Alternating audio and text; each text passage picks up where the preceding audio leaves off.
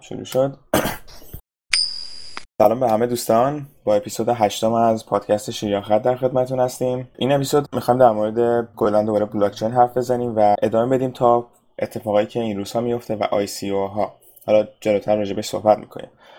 همونطور که تو اپیزودهای قبلی در موردش صحبت کردیم و بلاکچین رو تعریف کردیم لازمه که یک بار دیگه مروری بر این موضوع داشته باشیم.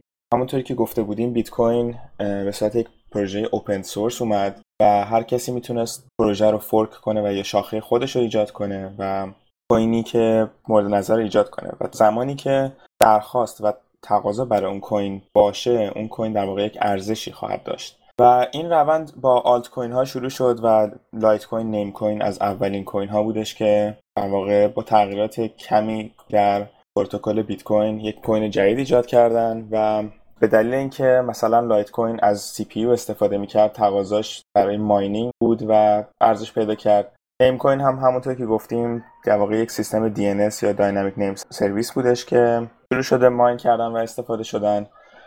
و این روند ادامه پیدا کرد و ما یک در واقع انفجاری از آلت کوین ها دیدیم و دیدیم خیلی آلت کوین های زیادی دارن. و تا جایی رسید که در واقع اتریوم یا پروتکل های اومد که می‌شد روی اونها smart contract داشت و می‌شد روی اونها اپلیکیشن هایی داشت که به صورت central کار کنه و این باعث شد که یک coin یا یک چیز جدیدی ایجاد شه به اسم توکن که حالا در detail بیشتری راجبش می‌خوایم صحبت کنیم. حالا راجب بلاک چین در واقع چه چیزی یک کوینی رو یک coin بلاک چینی می‌کنه و چه چیزی باعث میشه که اون کوین از تعریف بلاک چین و غیر متمرکز بودن خارج شه؟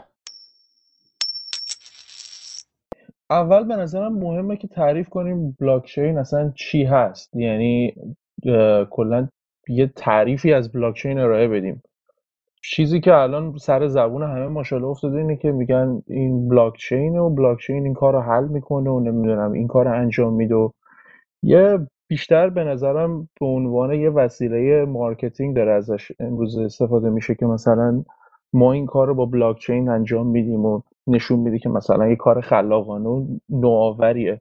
به خاطر همین خیلی مهمه که تشخیص بدیم چی بلاکچین هست چی نیستش. حالا این تعریفی که من ارائه میدم تعریف منه و های مختلف ممکنه تعریف مختلف ارائه بدن. ولی حداقل برای اینکه بدونیم یعنی زیر یه تعریف بتونیم همه چیز رو ارزیابی بکنیم تعریفی که من از بلاکچین ارائه میدم اینه که به نظر من بلاکچین یه دیتابیسه یعنی یه پایگاه داده‌ست جایی که دیتا ها ذخیره میشه که این به صورت پراکنده distributed اصطلاحا هست. یعنی فقط یک جا متمرکز نیست. و status این دیتابیس اون چیزی که داخلش قرار می‌گیره توسط اعضایی که توسط اون node هایی که توی این شبکه هستن اون دیتا رو به status ش رو به اجماع می‌رسن و قبول می‌کنن. یعنی چند تا نکته جدا از هم داره. پس نکته اول اینه که این یه دیتابیسه. نکته دوم اینه که این پراکنده است. مثلا فقط توی یه دیتا سنتر نیست.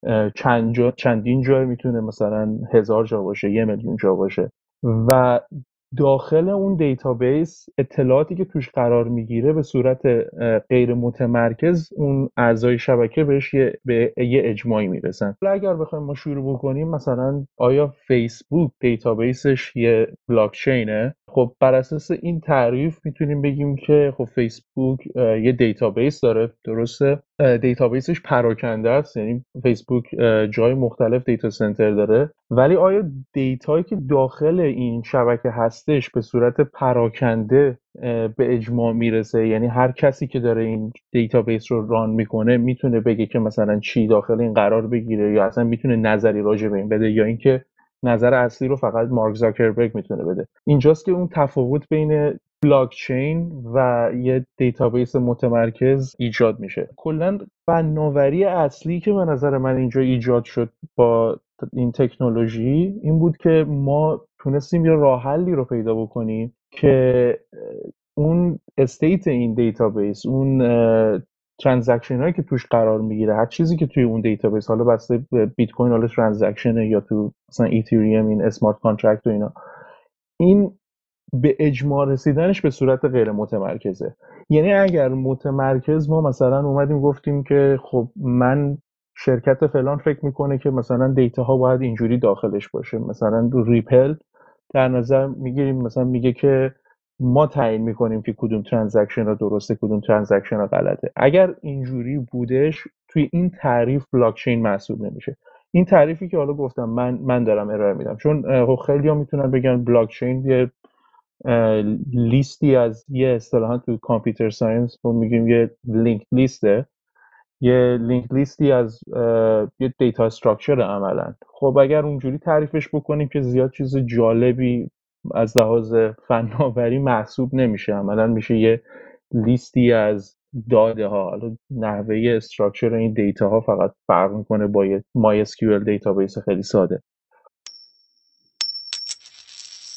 یه توضیحی که میشه داد اینه که باید تشخیص بدیم که در واقع distributed و decentral distributed یه تکنولوژیه که distributed computing که مثلا الان حدودا ده سال اومده و در واقع cloud computing base ش همین distributed هست. که کاری که می‌کنن اینه که مثلا دیتابیس و یا کلا اپلیکیشن رو بین تعدادی از کامپیوتر و سرور پخش می‌کنن که بتونه در ساعتهای شلوغی و ساعتهای مختلف کار کنه. مثلا فیسبوک الان از همین سیستم استفاده می‌کنه که در جاهای مختلف از دنیا دیتا سنترهای مختلف داره و دیتاش پخشه. ولی همه این دیتا آخر برمیگرده به یک سرور مرکزی که معمولا بهش میگن load balancer و یا یک سری از سرورهای load balancing که به صورت یک نقطه ای هستن یعنی decentral نیستن. decentral غیر متمرکز در واقع اینه که کل دیتا همه جا هست اینجوری نیستش که دیتا پخش شده باشه. و این یکی از تعریفایی که آدم باید سعی کنه اشتباه نگیره در مورد تعریفای غیر متمرکز. و یکی دیگه اینه که مثلا در مورد ریپل. ریپل یک پروژه‌ای بودش که اتفاقا خیلی زود شروع شد. تو دسامبر 2012 فکر کنم شروع شد. که در واقع تعریفی که داشتن این بودش که اگر من من به علیرضا اعتماد دارم علیرضا این تو سیستمشون باید تعریف کنید. من به علیرضا اعتماد دارم علیرضا به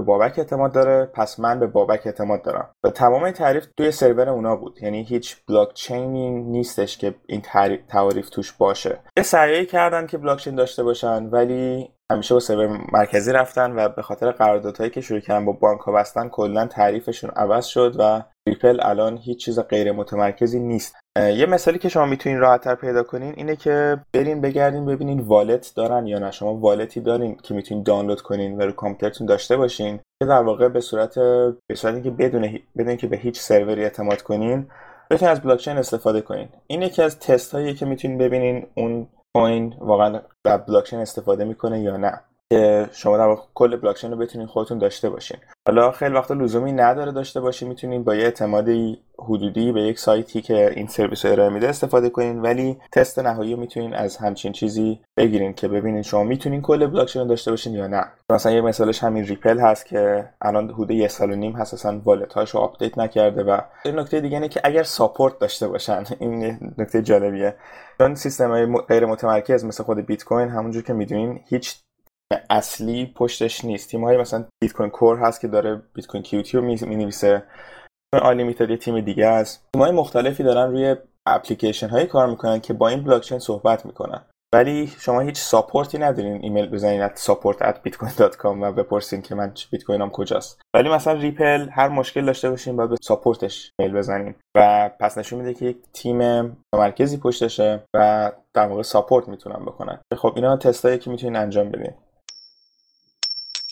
من یادم ریپل فکر کنم سال 2015 بود. اصلا اصلا شکایت کردن شرکت ریپل به خاطر بحث پولشویی و وقتی شما با یه شرکت عملا طرف هستی که میشه ازش شکایت کرد. خب یعنی عملا اینا در واقع responsible هستن برای کل خب این داده ها و این transaction و همه این مباحث. ولی خب توی بیت کوین یا توی تکنولوژی غیر متمرکز یه همچین معنایی اصلا یه همچین چیزی وجود نداره چون شما کسی نیستش که واقعا مسئولیت بیت کوین رو داشته باشه که بشه مثلا بری ازش شکایت بکنی. و این اون بحث غیر متمرکز بودنه رو به وجود دوباره میاره چون نشون میده که تکنولوژی اصلی در واقع چیزی که متمایز می‌کنه این تکنولوژی جدید رو با بلاک چین رو همین غیر متمرکز بودنشونه. وگرنه بحث distributed که شایانم اشاره کردش خب خیلی وقت داره انجام میشه. یعنی بیشتر از حتی من میگم ده ساله. یه نکته هم من بکنم. حالا ریپل رو که اشاره کردیم ریپل اگر من اشتباه نکنم فکر کنم سال 2006 7 استارتش خورد. استارت این که این اسم انتخاب کردن و کلا این شرکت رو ثبت کردن و فلان و اینا. اینا بعد از بیت کوین اومدن یه مقدار تغییرش دادن. یعنی گفتن خب اومدن یک مثلا یه تکنولوژی مثل بیت کوین می‌تونه این کار به صورت غیر متمرکز انجام بده آیا ما می‌تونیم کاری رو بکنیم؟ و من بازم اگر اشتباه نکنم اوایلش که این launch شد من یادمه که اینا می‌گفتم ما یه الگوریتم جدیدی رو درست کردیم برای غیر متمرکز کردن داده ها که خب برای من به عنوان حالا یه researcher اون موقع خیلی جالب بود که ببینم مثلا خب حالا بیت کوین از proof of work اصطلاحا استفاده می‌کنه. اینا چه الگوریتمی رو می‌خوان ارائه بدن که خب در نهایت هیچ چیزی توی نه white paper شون اشاره شده بود یا مثلا تو سایت ها یا هر چیزی که میخوندی اطلاعاتی نبود. این این نشونه اینه که خب اینا یه شرکتن و دارن ما حالا نمی‌خوایم اینا رو از لحاظ قیمتی یا چیزی یا از لحاظ مثلا ارزشیابی بکنیم ولی از لحاظ تکنولوژی این سیستم خب decentralize نیست. وقت شما اگر برید توی coin های مختلف نگاه بکنی می‌تونی ببینید ببینید مثلا آیا این coin decentralize ه آیا این coin decentralize نیست؟ و با توجه به اون سوالایی که شایان مطرح کرد فکر میشه تقریبا متوجه شد که کدوم اینا متمرکزن کدوم اینا غیر متمرکزن. مرسی خب حالا ما مشکل هم نداریم که اگر چیزی غیر متمرکز باشه. فقط اینه که این ادعای بلاک چین باعث شده که مردم یه اعتماد بیشتری نسبت به اون تکنولوژی بکنن چون نسبت به تعریف بلاک چین نداره که هیچ شرکتی پشت اون تکنولوژی و اون محصول باشه. ولی الان تکنولوژی بلاکچین همه به اسمش از اسم بلاکچین استفاده می‌کنن و در واقع میان میگن که پس ما مسئول شما لازم نیست اعتماد کنیم به کسی. با اعتماد بلاکچین می‌تونید از این محصول استفاده کنین و حالا کارهای مختلفی می‌کنن و در آخر همونجور که گفتی الان شرکت ریپل شکایت شده باشه ممکنه ریپل یه روز بسته شه و کلا ریپلی دیگه نباشه. خب فقط ریپل در واقع به صورت یک زامبی در exchange ها وجود داشته باشه.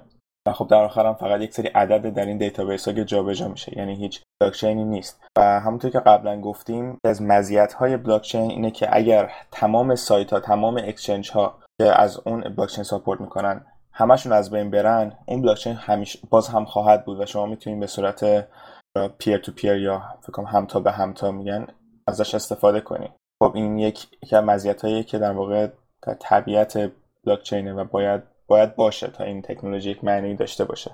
من حس می‌کنم ریپل یه جورایی خیلی شبیه پیپل از یه جهت. تنها تفاوتش اینه که ریپل یک واحد پولی جدید درست کرده. یعنی غیر از اون شما اگر پیپل هم یه جورایی واحد پولی داره برای خودش دیگه. اون credit دلاری که داره یه جورایی واحد پولی منتها دلاره. اینا خب یه واحد پولی مجزا درست کردن که خب مارکت خودشو داره و خرید و فروش خودش روش انجام میشه. بحث اصلی به نظر من باز اینجا اینه که نوآوری رو چی داره ایجاد می‌کنه؟ که اون غیر متمرکز بودنی که اشاره کردیم هستش. حالا نکته که من می‌خوام اینجا اشاره بکنم اینه که این بلاکچین خب در واقع مشکلات خیلی بزرگ خودش رو هم داره. یعنی ما اگر اومدیم و گفتیم آقا این غیر متمرکزه و دیستریبیوتد هر کسی می‌تونه بیاد از این استفاده بکنه اصلا پابلیکه و خب تمام این مثلا مزایا رو داره. یه هزینه خیلی بزرگی هم هستش روش و این هزینه اینه که توی نحوهی که این درست شده اینه که هر کسی که توی این شبکه هستش باید تمام این data ها رو تمام این داده ها رو رو کامپیوتر خودش داشته باشه. یعنی شما به عنوان یک کسی که به شبکه بیت کوین وصل میشی باید تمام بلاکچین رو رو کامپیوتر خود دانلود بکنی. روی ایتریوم همینطور روی تمام بلاکچین هایی که decentralize هستن باید تمام این اطلاعات گرفته بشه که خب این مسئله scalability رو به وجود میاره که آیا این coin ها میشه اینا رو بزرگش کرد؟ اگر مثلا data مثلا الان در حد 100 گیگه اگر شد یه تریلیون گیگ اون وقت مثلا چیکار می‌کنیم؟ یا مثلا اگه همینجوری رفت بالا یه ترابایت شد فلان نمی‌دونم اون وقت ما چیکار می‌تونیم بکنیم؟ آیا این, این میشه همینجوری بردش جلو؟ خب اونجاست که یه تکنولوژی مثل ریپل خب می‌تونه خیلی راحت بیاد بگی که این ما scalable هستیم و می‌تونیم میلیون ها transaction رو انجام بدیم و خب در واقع همون جوری که پیپل یا ویزا و اینا هم عمل می‌کنن و از این جهت خب اینا بهترن حالا آیا این بلاکچین واقعا چیز خوبیه. یعنی کاربردهای دیگه ای هم داره. چرا اصلا اومدیم از اول برای سیستم های مالی اومدن یه همچین چیزی رو طراحی کردن؟ و اگر چیز خیلی خوبیه آیا این رو میشه مثلا همین مدل رو جاهای دیگه پیاده کرد؟ یعنی ما همین transaction هایی که مثلا روی به صورت مالی انجام میشه به جای transaction مثلا قرارداد بذاریم روی بلاک چین نمی‌دونم چیزهای مختلف بذاریم روی بلاک چین آیا بلاک چین یه همچین تکنولوژی هستش که بشه کارهای بیشتری باهاش کرد؟ یعنی وقتی که بیت کوین launch شد خیلی اومدن نگاه کردن که چه کارهای دیگه میشه با این تکنولوژی انجام داد خارج از حالا فرای ترانزکشن و اینها. خب نکته اول این بود که خب بحث مالی بحث خیلی مهمیه. یعنی بیت کوین مسئله ای رو که حل کرد این بود که ما همیشه مشکل داشتیم برای به اجماع رسیدن اینکه خب کی این واحد پولی رو چاپ بکنه؟ آیا دولت مثلا آمریکا بتونه پول رو چاپ بکنه؟ این دولت بتونه چاپ بکنه؟ من خودم مثلا پول چاپ بکنم؟ یا طلا باشه مثلا واحد پولیمون؟ همیشه این مشکل بود که یه واحد پولی رو انتخاب بکنی و مسئله اعتماد و اطمینان یه مسئله اصلی بود توی این داستان. مشکلی که بیت کوین حل کرد با بلاک چینش این بود که خب این مسئله اعتماد رو دیگه از بین برد. همه چیز شفاف شد همه چیز واضح شد که خب ما می‌تونیم از این تکنولوژی استفاده بکنیم بدون اینکه به هیچ کسی اعتماد بکنیم. یعنی دیگه لزومی نداره ببینیم آیا مثلا فلان دولت داره مثلا چقدر پول چاپ می‌کنه نرخ تورممون مثلا چقدر یا از این جور موارد. خیلی راحت با استفاده از این تکنولوژی میشه فهمید که چه اتفاقی دقیقا داره میفته و همه چیز شفافه. خب این تو مسئله مالی که یه مسئله روزمره است و همه به صورت جدی باهاش درگیرن. در واقع میشه گفت الان ما جوامعمون همش بر این اساس جوامع کپیتالیستی همش بر این اساس درست شدن که خب مردم کار می‌کنن پول در میارن این پول مبادله میشه. خب بحث اعتماد به اینکه کی اینو درست می‌کنه خب خیلی بحث جدیه. و اونجاست که به نظر من ما حاضریم هر هزینه ای رو بدیم که خب بتونیم بدونیم که این مسئله شفافه. بدونیم که خب از این تکنولوژی میشه مثلا بدون اعتماد به کسی استفاده کردش. این خب طبیعتا بحث فساد رو تو موارد مالی و اینا پایین میاره. بحث شفاف سازی ایجاد می‌کنه که خب خودمون می‌دونیم چه کاربرده خیلی خوبی داره. حالا اینکه آیا این هزینه ای که داریم بابتش پرداخت می‌کنیم که به نظر من هزینه جدیه. اینکه هر کسی روی کامپیوتر خودش بیاد کل این بلاکچین رو ران بکنه و ذخیره بکنه تمام اطلاعات یه چیز خیلی سنگینیه. و هر چقدر این بزرگتر بشه خب طبیعتا این قضیه سختتر میشه. یعنی ما یه data خیلی زیادی رو داریم صحبت می‌کنیم. داریم راجع به data ی مثلا به اندازه یه بانک چقدر data داره؟ فکر کنیم مثلا می‌خوایم این رو همه کامپیوتر رو بزنیم مثلا آیا شدنیه همچی داستانی؟ و اونجاست که خب این سوال مطرح میشه که آیا این ایده ای که اصلا ما بلاکچین رو برای چیزهای دیگه ازش استفاده بکنیم ایده خوبیه یا نه؟ چون همونطوری که حالا transaction ها رو میشه رو بلاکچین جابجا کرد میشه هر data یی رو گذاشت روی بلاکچین نه تنها transaction. میشه مثلا یه اصطلاحا ownership یا مالکیت. مثلا این ماشین مال منه من یه data یی رو درست می‌کنم که این مالکیت رو از من به یه شخص دیگه منتقل می‌کنه و این data رو مثلا قرار میدیم و همه این data رو دارن و عملا میذاریمش روی یه بلاک چین که به صورت غیر متمرکز یه سیستم مثل ثبت احوال مثلا درست بکنیم و کلی از این ایده های مختلف توی شاید 5 6 سال گذشته اومده.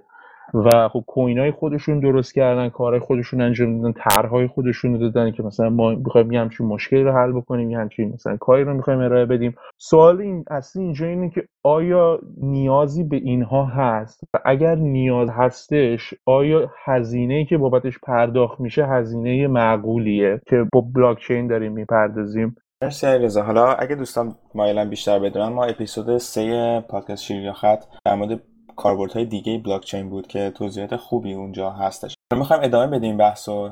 خب کاربردهای بلاک چین در دنیای واقعی در واقع یه سری شو اونجا صحبت کردیم همین ثبت احواله و مسائل دیگه. که در واقع دلیل اولی که اولین کاربرد از بلاک چین بیت کوین بوده و یک پول بوده در واقع incentivize کردن یا مدل تشویقی هستش که مردم از این استفاده کنن و شروع کنن یک پولی رو در آوردن. و بعدا به جاهای دیگه رسیده. و همونطور هم که علیرضا گفت در واقع ذخیره کردن اطلاعات روی بلاکچین پرهزینه است. برای همین سیستم های دیگه هم اومده به صورت غیر متمرکز مثل IPFS یا Storj که شما بتونید از در کامپیوترتون رو share کنین قسمت free از هاردتون رو share کنین قسمتی که ازش استفاده می‌کنین و تو این قسمت بتونن اون الگوریتم فایل ذخیره کنه و از در واقع ارزون تر از یک بلاکچین باشه. حالا این مثلا می‌خوایم ادامه بدیم که وقتی اتریوم اومد و Rootstock و بقیه پلتفرمایی که در واقع برای smart contract هستن و روی بلاکچینشون شما می‌تونین code run کنین.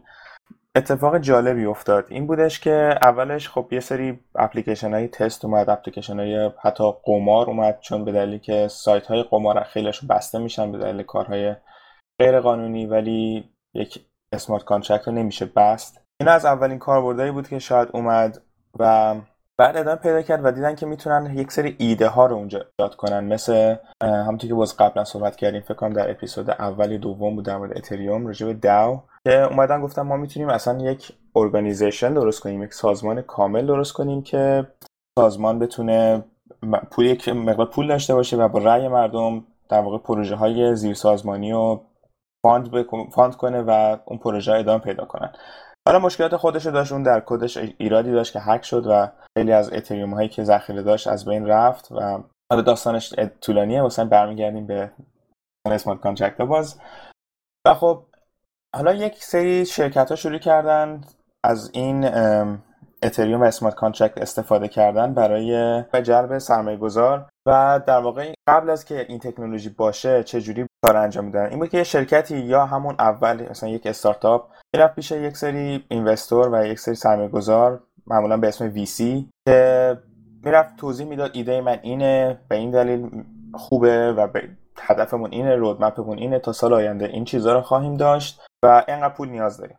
خب حالا بسته به اینکه حالا ارزشیابی که می‌کردن یه پولی می‌دادن. بعد پلتفرمایی اومد مثل Kickstarter یا Indiegogo که شما می‌تونستین برین ایدهتون رو مطرح کنین اونجا و از مردم تقاضای سرمایه کنین که هر کسی می‌تونست هر کسی که به اون سیستم مالی که اون سایت ازش استفاده می‌کنه می‌تونست کمک کنه و در واقع اون product تون رو بخره اون محصولی که شما داری میگین پولی که الان جمع کنم سال دیگه آماده میشه بخرین. معمولا با یه قیمت کمتر. و خب اینا مشکلش این بودش در واقع حالا مشکل اینه که من credit card فقط قبول می‌کنن و شما بسته به کشوری که هستیم که می‌خواین این crowdfunding رو انجام بدین یک سری محدودیت های مالی دارین. و حالا یک مثال دیگرش اینه که اگه شرکتی هستش که ثبت شده است و داره کار می‌کنه در واقع بره برای IPO یا همون عرضه اولیه سهام که بگه من یک بخشی از سهامم رو می‌خوام عمومی کنم و با این کار اون قسمت از سهام شروع می‌شد در بازارهای سهام خرید و فروش شدن. و خب یک ارزشیابی دیگه ای به اون شرکت می‌داد. و در واقع تصمیمات اون شرکت در اون قیمت اون IPO و قیمت اون سهم در واقع تاثیر میذاشت. حالا در این در واقع اتریوم و در واقع با استفاده از smart contract ها تونستن که همچین مدلی رو پیاده سازی کنن و اسمش هم گذاشتن ICO Initial Coin Offering. در واقع حالا حراج اولیه coin یا محصول میشه بهش گفت. ایده خوبیه از اول و در واقع اینجوریه که شما یک ایده ای دارین مطرح می‌کنین و از تمام دنیا می‌تونن به شما سرمایه بدن و در واقع سهام بخرن. و خب با این ایده خیلی پروژه های جالبی رو میشه در واقع fund کرد و روش سرمایه گذاری کرد. ولی مثل همونجوری که بلاکچین یک چیزی شدش که در واقع سر زبون ها افتاد و نشون دهنده یک تکنولوژی خیلی بروز بود از این ICO هم همچین استفاده داره میشه.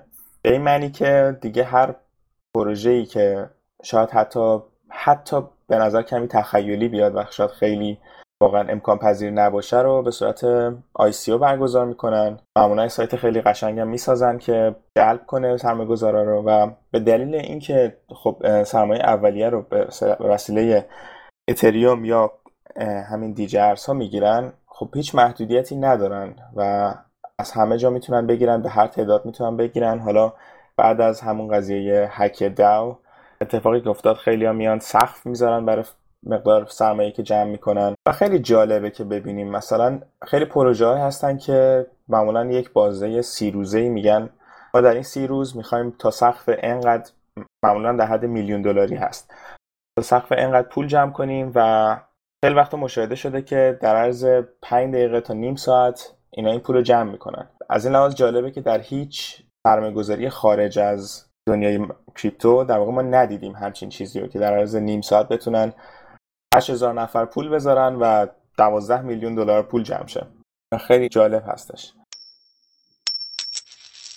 فکر کنم بهتر اشاره بکنیم. اولین او خود ایتریوم بود. یعنی اینا خودشون pre-sale گذاشتن گفتن هر کسی می‌خواد می‌تونه بیاد از این pre-sale ایتریوم بخره. مثلا با یه هزینه مثلا با بیت کوین پولش رو پرداخت بکنه و وقتی که ما launch کردیم یه کد شما داریم می‌تونید با اون کدتون مثلا بیاین ایتریوماتون رو بگیرین یکی از بزرگترین ICO عملا خود ایتریوم بود که رقمش حقیقتا تو ذهنم نیست ولی رقم قابل توجهی رو ریز کردن. فکر کنم بالای سی چل میلیون دلار بود که البته به بیت کوین هم همش رو گرفتن و یادم یه مقدار چیزم می‌کردن. یعنی وقتی که این کوین اومد قیمت بیت کوین خیلی اومد پایین که اینا می‌گفتن اون رقمی که ما گرفتیم سقوط هم کرده. ولی همونطور که به نظرم شایان گفت او در کل ایده جالبیه. از اینکه شما اون سهام یا اون قسمتی از شرکت رو به عنوان حالا یه کوین یه توکن دارین عرضه می‌کنین. عملا همه آلت کوین ها هم یه جورای همین جوری یعنی خود بیت کوین هم همینه. شما میری یه قسمتی از بیت کوین رو می‌خری. یعنی عملا شریک میشی توی این پروژه و هرچی که بیشتر بیت کوین بخری یا بیشتر هر کدوم از این آلت کوین رو بخری این پول به صورت غیر مستقیم به کسایی که اینو دارن درست می‌کنن می‌رسه. منتها مشکل اصلی توی یه سری موارد اینه که خب حالا تو قضیه بیت کوین خیلی مشخص بود که این از کجا چجوری درست میشه و چجوری حالا بحث ماینینگ و ایناشه. و ولی توی یه سری از این کوینا خب یا اینکه همه این پول رو از اول گفتم ما پری ماین کردیم یعنی برای خودمونه و کل مثلا حالا ده درصد مثلا این کوینا رو ما ارائه میدیم به بازار. یا مثلا گفتن که ما کل این توکن های حالا یا همون پولی که داریم درست می‌کنیم و میدیم همون اول یا اینکه مثلا یه قسمتشو میدیم و ماین میشه. حالا جوره مختلف اینو درست کردن. ولی در کل هدف جلب این سرمایه گذاری اولیه است که این رو بذارن روی اینکه روی این پروژه کار بکنن. مشکل اصلی که حالا بماند که خیلی به نظرم ایده خوبیه در ظاهر ولی مشکل اصلی که من توی این قضیه می‌بینم اینه که یه تو انگلیسی حالا میگن اینسنتیو مدل مدل تشویقی اشتباهی رو داره این به نظر من. چون که شما همون اول یه رقم قابل توجهی رو داریم میدین دست این افراد و این افراد عملا کل کویناشون رو به مارکت ارائه می‌کنن. یعنی در واقع اون شخص هیچ انگیزه ای دیگه نداره برای اینکه اصلا روی این پروژه کار بکنه. وقتی که همه کویناشو فروخته و مثلا چند میلیون دلار گرفته به عنوان مثلا یه برنامه نویس یا به عنوان مثلا کسی که حالا قرار روی این پروژه کار بکنه دیگه انگیزه ای رو نمی‌بینه. یعنی به هدف نهاییش در واقع رسیده و از لحاظ مالی دیگه انگیزه ای برای کار کردن روی پروژه نیست. به خاطر همین روندی که من شخصا خودم دیدم اینه که خیلی ها میان میان یه ICO درست می‌کنن یه رقم قابل توجهی رو raise می‌کنن و میرن رو ICO بعدی. اکثرا هم خب خیلی ساده است. شما می‌تونی یه smart contract مثلا ساده بنویسی یه توکن درست بکنی و این توکن رو بیای توی market مثلا با یه exchange با Poloniex صحبت بکنیم اونا مثلا run بکنن روی exchange شون یه درصدی هم میرن مثلا میرن به exchange که روی exchange اینا run بشن. و وقتی که این وارد exchange میشه خب دیگه اینا عملا یا dump ش می‌کنن اگر بخوام برن وارد پروژه بعدی و خب اون پروژه از بین میره. یا هم نه بعضیاشون مثلا یه مدت میمونه ولی در واقع مشکل اصلی که من شخصا با این داستان می‌بینم همون اینه که اینا پول اولیه جدی رو همون اول می‌گیرن و دیگه انگیزه ای رو برای کار کردن روی این پروژه نمی‌بینن. به خاطر همین خیلی مهمه که دید اینا هدفشون چیه؟ یعنی انگیزهشون از اول برای این داستان چی هستش؟ برای افراد معمولی مثل حالا کسایی که حالا تو اینجا هستن یا فقط نگاه می‌کنن می‌بینن یا بعضی وقتا شرکت می‌کنن توی بعضی از این آی سی ها نکته اینه که آیا این کوین ها رو می‌خرن به عنوان یه سرمایه گذاری برای آیندهشون؟ یا آیا اینها رو می‌خرن که مثلا سریع بعد از اینکه تو مارکت اومدن با یه قیمت بهتری بتونن بفروشنشون. اونجا این مسئله به وجود میاد که آیا این چه ارزشی رو اینا دارن؟ یعنی آیا اینا ارزشی رو ایجاد می‌کنن یا صرفا یه سری سرمایه گذار پول می‌زنن رو همدیگه اینو میارن بالا و میفروشن؟ بحث ارزش گذاری این داستان رو شما تا زمانی می‌تونی زمانی واقعا می‌تونی انجام بدی که از لحاظ فنی این پروژه ها رو بشه ارزشیابی کرد. در کل یه فضایی به نظر من درست شده در, در حال حاضر که من حس می‌کنم افرادی که حالا مثلا تا چند سال پیش شرکت های هرمی مثلا کار می‌کردن یا کارهای اینجوری انجام می‌دادن اون زرنگاشون دارن وارد این داستان میشن و حالا مثلا یه سایت خیلی قشنگ درست می‌کنن و کلی marketing انجام میدن تبلیغات تو جای مختلف که خب ما مثلا داریم روی همچین پروژه کار می‌کنیم که اصلا با عقل جور در نمیاد خیلی وقت. یعنی مثلا من به عنوان حالا یه آدم فنی اینا رو می‌خونم میگم مثلا یعنی چی همچین داستانی؟ اصلا امکان نداره. یا یه سری حالا claim های بزرگ انجام میدن یا یه سری چیزای ایده های نامربوط که اصلا قابل نه انجامه نه قابل فهمه. ولی خب از دید یه سرمایه گذار ممکنه خوب بیاد. و خب سرمایه گذاریش هم خیلی ساده است. چون نه قانونی الان توی این قضیه وجود داره. نه کسی جلوی شما رو می‌تونه بگیره. شما خیلی راحت می‌تونی با بیت کوین یا ایتریوم روی اکثر اینا شرکت بکنی. پول بذاری و بعدش هم اینا در واقع از لحاظ قانونی هیچ تضمینی هم به شما نمیدن. شما عملا شرکت کردی حالا فردا ارزش سهام شما صفر شد یا مثلا ارزش سهام شما رفت بالا. در واقع شما نمی‌تونی بیای مچ اینا رو بگی بگی خب چه اتفاقی افتاد اونا میگن.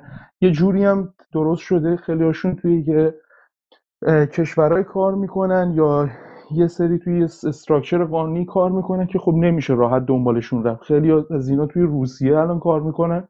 یعنی خیلی از سایت های همین آی سی رو من نگاه می‌کنم روسن. عملا خیلی راحت نمیشه دنبال روسا رفتش. سیستم قانونی خودشونو دارن و اینها. به خاطر همین باید حواستون باشه که اینا چی برای چی این کوین رو می‌خریم و اصلا چه کاربردی می‌تونه داشته باشه. فقط روی این نباشه که خب مثلا ایتریوم ICO داشت قیمتش رفت بالا کلی پولدار شدن. این مثلا می‌تونه ایتریوم بعدی باشه. ما مثلا پولمون رو بذاریم روی مثلا حالا هر ICO دیگه ای که چون اونو از دست دادیم الان مثلا اینو از دست ندیم. من خودم به شخصه به وفور دیدم کسایی که پولهای سنگین رو تو این از دست دادن به خاطر همین حواستون رو باید جمع بکنید نسبت این داستان. مرسی. حالا ما تعریف ICO رو کردیم و بعدش رفتیم سراغ همه بدی های ICO ولی حالا یه خوبی های هم داره. از این لحاظ که شما ICO رو بستگی به تعریف سهامی شرکت رو چجوری توزیع می‌کنین و حتی در در واقع IPO همون عرضه اولیه سهام که در در واقع بوده همیشه در طول شاید 50 سال گذشته شاید بیشتر. در واقع وقتی بازار سهام بوده دیدیم که خیلی روش های خوب پیاده سازیش هست و روش های بعدش هم هست. و حالا در مورد ICO خب خیلی وقتا شما تو سایت اصلیشون که میرین می‌بینین که میگن اینقدر درصد برای development برای برای اینقدر درصد برای marketing و تبلیغات و توضیح میدن که دقیقا چه جوریه. و خب همین حالتی که علیرضا گفتن اگر بعد از ICO تمام کسانی که در اون ICO بودن و حتی تیم developer به تمام پول برسن دیگه انگیزه ای برای ادامه این پروژه نیست. چون با trade کردن اون coin می‌تونن شاید همونقدر پول در بیارن و دیگه خود اون پروژه شاید دیگه هیچ تیمی پشتش نباشه. حالا راههایی هست. مثلا خیلی از ICO ها این کار می‌کنن. همونطوری که در بازار سهام هم هست بهش میگن وستینگ. به این معنی که اصلا تیم دیولپر اگر آی برگزار بشه و پول جمع کنن تا دو سال تیم دیولوپر یا حتی تیم سرمایه‌گذاری اولیه نمی‌تونن به اون کوین ها دست بزنن. و خب این باعث میشه که اون تیم این انگیزه رو داشته باشه که می‌دونه یک بخشی از این سرمایه برای اون تیم هست. و در طی دو سال اگر اون پروژه به جایی برسه که ارزش بیشتری داشته باشه اون کوین ها ارزش بیشتری دارن. و بعد از دو سال می‌تونن این coin رو در واقع بفروشن یا این سهام رو بفروشن. تو خود استارتاپ ها الان خیلی اینو می‌بینیم. یعنی خارج از دنیای در واقع دیجی ارزها و crypto هستش که در واقع استارتاپ شرکتی که را میفته معمولا سهام به صورت vesting پخش میشه. به این صورت که مثلا اگر من از یک استارتاپی ده درصدش رو دارم و امروز join کردم به اون استارتاپ و امروز رفتم تو اون تیم در طول سال اول من هیچ درصدی ندارم. در دقیقا روزی که یک سال میشه من روی این پروژه کار می‌کنم 25 درصد از سهاممو می‌گیرم. و از اون به بعد به سال آیندهش به صورت روز شمار من سهام می‌گیرم و در طول بعد از چهار سال من تمام اون سهامی که باید داشته باشم از اون شرکت رو خواهم داشت. و خب این یکی مدل هاییه که بعد از چند سال استارتاپ ها که انجام شدن و مشکلات سهام توزیع سهام رو دیدن به این سیستم رسیدن که این سیستم بهترین حالتی که جواب میده. حالا رو بعضی آی سی ما اینو دیدیم ولی مشکل این حالت این میشه که مثلا فرض کنین تیم دیولپر 20 درصد و 20 درصد سهامو داره و دو سال نمی‌تونه بهش دست بزنه. و یه سری آدم میان سرمایه گذاری می‌کنن و میان 70 درصد سهامو می‌خرن. و تا سهام میره در بازار و شروع میشه به ترید کردن در واقع همه اینو حالا به اصطلاح دامپ می‌کنن با یه قیمت بالاتری و سهام خیلی می قیمتش میاد پایین. پس در واقع اون تعدادی که روی این پروژه سرمایه گذاری کردن خیلی سود بیشتری کردن نسبت به اون تیم دیولپر که حالا باید دو سال کار کنن تا بتونن به اون پول دسترسی داشته باشن. خب خیلی مشکلات دیگه هست الان این آیسیو خیلی داغه و خیلی جدیده و خیلی هنوز اون سیستمی که باید به صورت درستی شکل بگیره نگرفته و حالا میشه گفت یه دلیلش هم اینه که همین دنیاییه که قانون زیاد توش نیست و رگولیت نشده و بالاخره کسی هم مدل رو می‌تونه پیاده کنه و تا زمانی که واسش تقاضا باشه خواهد بود. و تقاضا هم برای آی به این دلیل انقدر بالاست. حالا یکی از نظر شخصیه اینه که میشه در آی سی سهامی خیلی ارزونتر خرید و وقتی به بازار میره گرونتر فروخت و یه روشیه برای بیشتر کردن پول. مثلا به همین دلیل. واقع بازارش خیلی داغه. می‌خوام یه خورده اگر بشه به فاکتورهایی که باید در نظر گرفت برای اینکه بدونیم. ببین نکن خود او برگزاری آی سی او یا در واقع جذب سرمایه گذاری تجمیع سرمایه خودش به خودی خود شما هم گفتین خب بد نیست خیلی هم خوبه خیلی می‌تونه در واقع مفید باشه. ولی برای انتخاب یک او چه فاکتورهایی رو باید در نظر گرفت؟ به طور مثال نمونهش رو الان خودت گفتی شایان جان اینکه تیم دیولوپر یا بنیانگذار یا اون کسی که در واقع یا اون تیمی که ایده رو داده و استارت این ماجرا رو زده خودش رو متعهد بکنه به اینکه بعد از تجمیع سرمایه هم همچنان درگیر کار باشه و در واقع کار رو و اون پلتفرم رو توسعه بده. هستن پروژه هایی که از این روش دارن استفاده می‌کنن. میان در واقع تعهد خودشون رو به این شکل نشون میدن که این برنامه ما توی استارت کار مثلا 25 درصد اگر قراره که از کل این سرمایه 20 25 درصد حالا 15 درصد بستگی داره. بعضی هم درصدهای بیشتری رو مثل نوسیس که فکر کنم 94 یا 96 درصد از توکن ها رو در واقع برای خودشون برداشته بودن.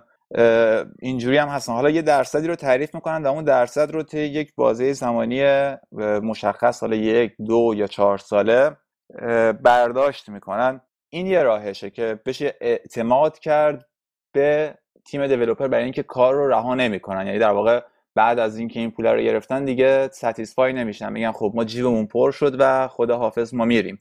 دیگه چه فاکتورایی رو بعد در نظر گرفت برای این موضوع؟ مثلا اینکه چه راه حلی رو اون ایده یا اون بلاک چین داره ارائه می‌کنه؟ چه مشکلی رو قرار از جامعه حل بکنه؟ یا اینکه خود اون تیمی که داره این کار رو انجام میده چقدر شناخته شده هستند یا چقدر در واقع تجربه کاری دارن. البته اگر تیم معرفی بشه و آنونیموس نباشه خب خیلی از پروژه هم هستن. میان و ادعا می‌کنن که نیازی نیستش به اینکه تیم رو بشناسید. شما باید به خود در واقع به کد اعتماد بکنید نه به افراد و تیم های پشتش.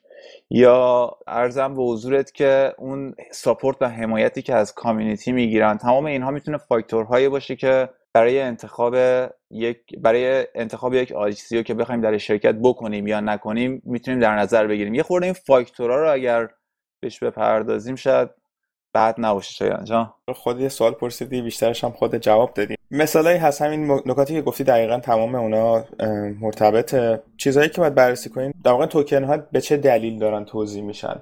و استفاده این توکن در اون سیستم چی هست؟ یعنی حالا لزوما فقط سهام اون شرکته یا این توکن قراره استفاده بشه؟ مثل مثلا آگر یا خیلی از توکن هایی که اوایل ایجاد شدن این بودش که اون توکن در واقع شما بلیت ورودی شما به اون سیستم خواهد بود. و خب این یکی از استفاده های خوبشه که شما در واقع با اون بتونید استفاده کنید ولی دیدیم که بعضی توکن ها در واقع صرفا فقط یک توکنن که دارن به فروش می‌رسن و هیچ کاربردی ندارن. و مسئله دیگه هست که تعریف کردن که آیا بعد از این او کوین های دیگه ایجاد خواهد شد یا نه و چجوری اگه قرار ایجاد شه چجوری قرار ایجاد شه؟ صورت مرکزیه یعنی یک گروه میان میگن امروز می‌خوایم توکن ایجاد کنیم که خب این با کلا فلسفه غیر متمرکز مشکل داره.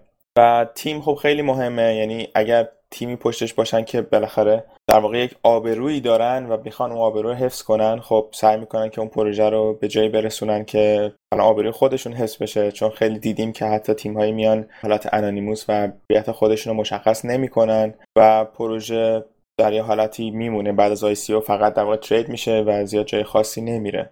و حتی پروژه های دیدیم مثل TokenCard که چند وقت پیش اتفاق افتاد و در از یه روز 12 در از واقع نیم ساعت 12 میلیون دلار پول جمع کردن. ایده خیلی جالبی دارن. ایدهشون اینه که یک credit card ی هست که به یک smart contract وصله.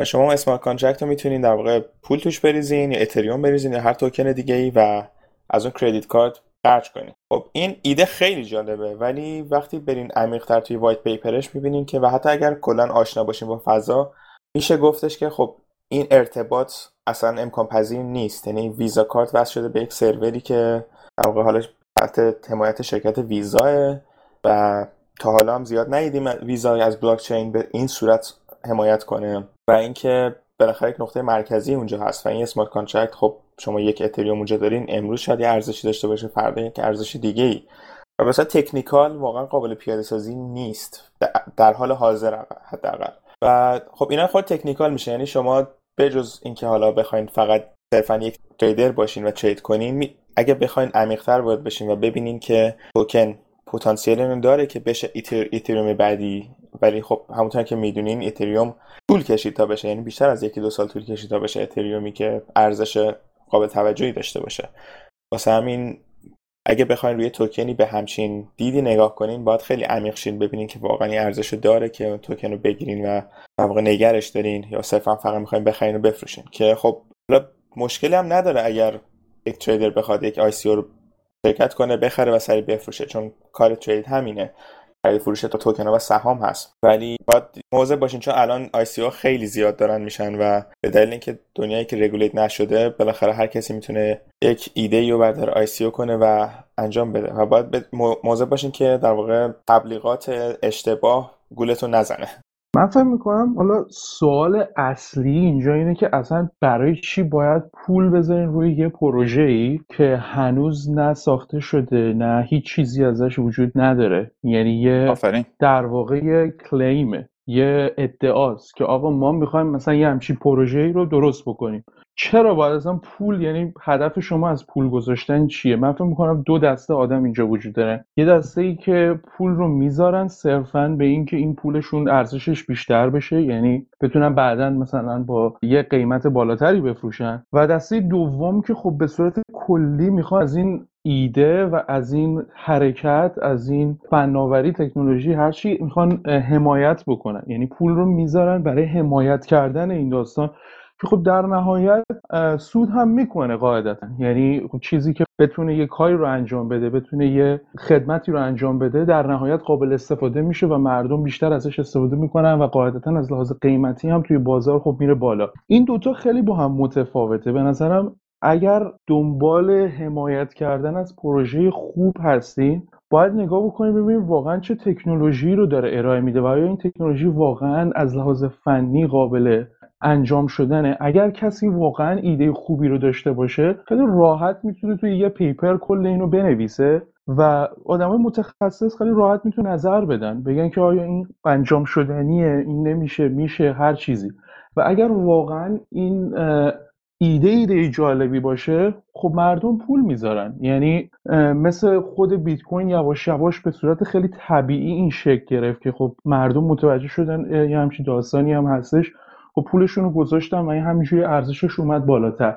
ولی وقتی که یه گروهی میاد از قبل از اینکه اصلا چیزی رو درست بکنه میاد اینجوری پول می‌گیره باید حواستون باشه که دارین راجع به چی صحبت می‌کنه اگر فقط به خاطر اینه که می‌خوایم پول بیشتری در بیاریم من بهتون میگم مثلا نه تیمش مهمه هیچ کدوم از اینا مهم نیست. به نظرم بازاریابیشون از همه چیز مهمتره. یعنی که چقدر خوشگل سایتشون یا مثلا چقدر توی سایت ها مثلا تبلیغاتشون چجوریه بقیه چی فکر می‌کنن راجبش اینجور مسائله. و چیزی که من بازم اکثرا می‌بینم همینه. یعنی شما با یه سایت های قشنگ داری طرف هستی یه سری ایده های خیلی عجیب غریبه به نظر من بیمعنی رو دارن میدن و حمایت کردن از اینا حمایت کردن از یه چیز پوچه. حتی اگر ارزشش هم بره بالا. این فقط ارزش بالا رفتنش نشون دهنده اینه که یه سری آدم احمق دیگه حالا ببخشید اومدن جوین شدن توی این پولشون رو گذاشتن بیشتر و شما داری الان خارج میشی با یه رقم بالاتر. یعنی یه پولی رو این وسط درآوردی. و تا مادامی که این آدم ها همینجوری پولشون رو بزنن رو هم دیگه این می‌تونه بره بالا. یعنی ارزش بیشتری رو پیدا بکنه.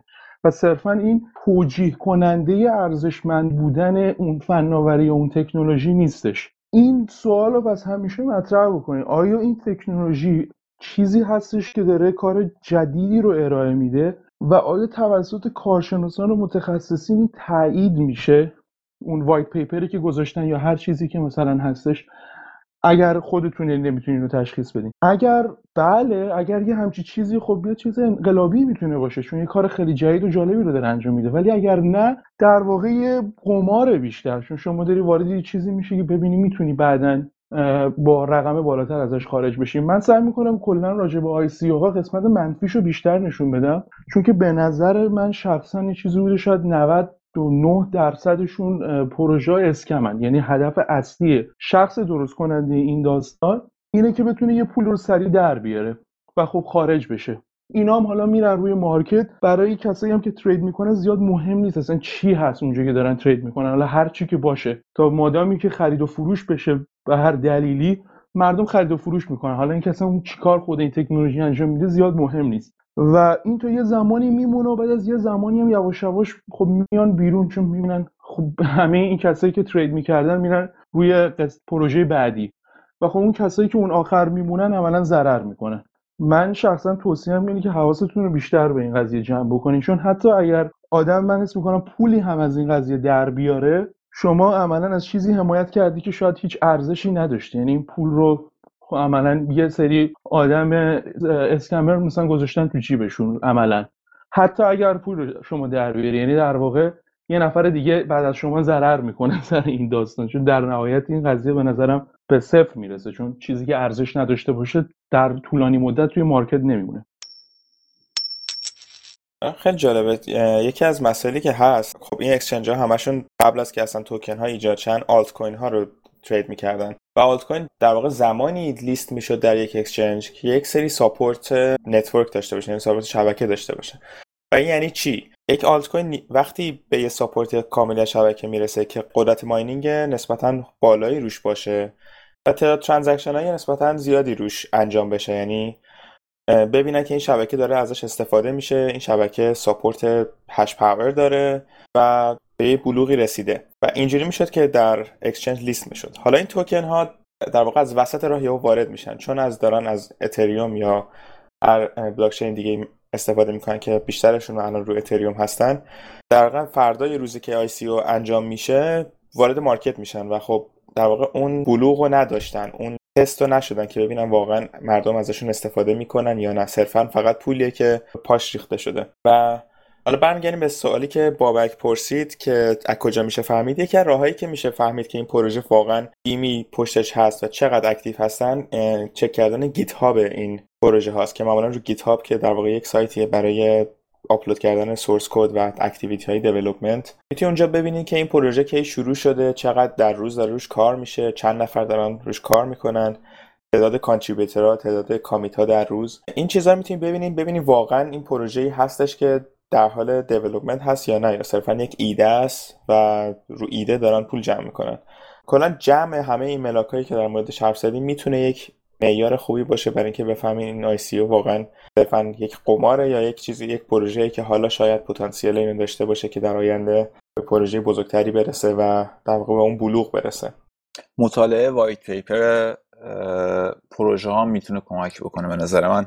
اگر اطلاعات فنی داشته باشن دوستان یعنی خیلی مهمه چون بعضی white paper رو نگاه می‌کنی کلی مثلا فرمول ریاضی داره ولی هیچی واقعا پشتش نیست. یعنی یه سری فرمول ریاضی چرت و پرته.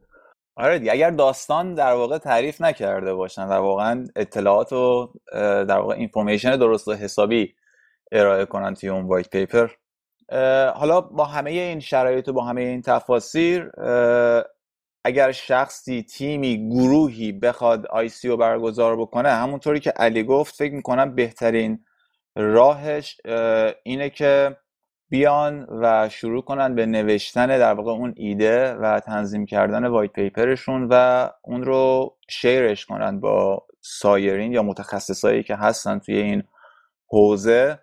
و feedback بگیرن ببینن که نظرشون چی اگر ایرادی هست شدنی هست شدنی نیست و چقدر در واقع می‌تونه به واقعیت نزدیک باشه اون ایده ای که دارن. و این بشه یک استارتی برای کارشون. یعنی لزوما به طور مشخص منظورم برای بچههایی که داخل ایران هستند اینکه حتما نباید به این شکل باشه که برن و در یک ICO شرکت بکنن. ممکنه که بتونن یک مشکلی رو detect کنن از یک بخشی از در واقع جامعه که براش یک راه حلی رو داشته باشن با خود با تکنولوژی بلاکچین و ایدهشون هم واقعا خوب باشه.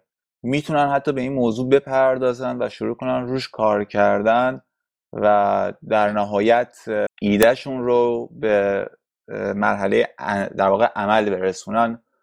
یه نکته رو من تو پرانتز فقط باز بکنم.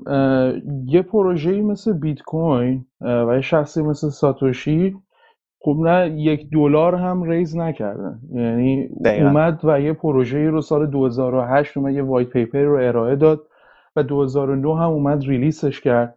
و خب کسی هم اون اول شاید براش هیچ طرحی خود نکرد ولی یواش یواش یه چیزی شد که داره دنیا رو متحول می‌کنه. یعنی تبدیل به یه بیسی شد یه پروژه شد که خب آینده واقعا روشنی رو براش آدم می‌بینه. خب از اون طرف شما می‌بینید یا آدمی تونست پروژه رو اینجوری درست بکنه بدون یک دلار و پروژه های هم هستن که میلیون ها میلیارد ها دلار بعضی وقتا می‌گیرن. و خب این به هیچ جایی نمی‌رسه. یعنی سوال حالا بازه که من می‌خوام مطرح بکنم اینه که آیا اصلا یه پروژه در کل آیا واقعا به یه همچین ارقام پولی نیاز داره؟ یعنی حتما باید همچین پولی رو باشه وجود داشته باشه که به یه, یه پروژه مثلا انقلابی رو درست کرد یا اینکه نه مثلا میشه فرد با فقط خلاقیت و انگیزه خودش یه پروژه رو درست بکنه که بتونه تحول ایجاد بکنه. مثال خیلی سادهش من نمی‌دونم چند تا از دوستان راجع به این پیپر شنیدن. اسمش از میمبل ویمبل. این رو تقریبا چیزی بوده 6 ماه پیش توی IRC channel Bitcoin Core یه شخصی میاد share می‌کنه و واقعیتش من شخصا این paper رو خوندم. بعد از یه ماه از چندین بار از روی این paper خوندن تازه متوجه شدم که خب چه تکنولوژی جالبی و چه کار قشنگی. چقدر مزایا نسبت به بیت کوین این داره ارائه میده. این تر ریویو شد توسط خود Bitcoin Core ا خود کسایی که رو بیت کوین الان دارن کار می‌کنن به شدت براشون هم چیزی جالب شد. و خب جالبه الان یه همچین پروژه‌ای نه ICO شده نه کاری شده. حالا شاید بعدا به عنوان مثلا یه sidechain روش کار بشه کرد یا بشه مثلا یه کسی بیاد یه آلت کوین از روی این بسازه. یه همچین فر...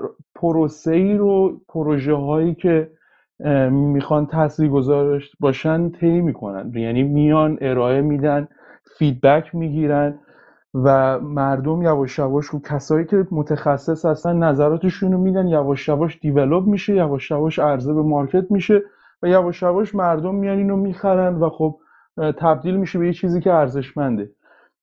من حس می‌کنم تو خیلی از موارد آی سی های جوره انگار می‌خوان شورتکات بزنن. یعنی اون قسمت آخر که جایزه داستانه که پولشه رو می‌خوان همین اول بگیرن. و دوباره از لحاظ همون بحث تشویقی خب پوله رو همون اول گرفتن این مسائل رو ایجاد می‌کنه. آره در واقع هدف آی سی های خودش عوض شده. یعنی قدیم اینجوری بود که پروژه رو انجام می‌دادن و از یه جایی که به یه حدی می‌رسید شروع می‌کردن به فان جمع کردن پول جمع کردن برای ادامه اون پروژه. نه که حالا تا ایده است به پول جمع کردن برسه. حالا شاید خیلی از پروژه‌ای که در واقع به یه جایی رسیدن یه دمویی دارن ICO برگزار کردن منطقی تر باشه تا اینکه هیچ چیزی نیست. و برن. حالا این پروژه که گفتی Mimblewimble خیلی جالبه چون مدل پخش شدنش خیلی شبیه خود بیت کوینه. از این لحاظ که شخص آقا anonymous ی در واقع اینو release کرده. هیچ آدم معلومی پشتش نیست. ایده خیلی جالبه و واقعا اگر بریم در جزئیات پی... white paper ش خیلی واقعا منطقیه و تا الان هم هیچ وبسایتی حتی نداره.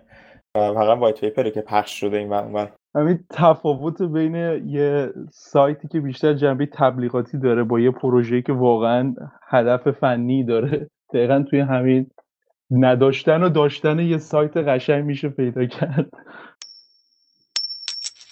در کنار تمام صحبت هایی که الان دوستان گفتن و خب نکات قابل توجهی هم هست یک مزیت این آی ها و راه اندازی آی ها می‌تونه داشته باشه که شاید تا قبل از این وجود نداشته در جوامع ما.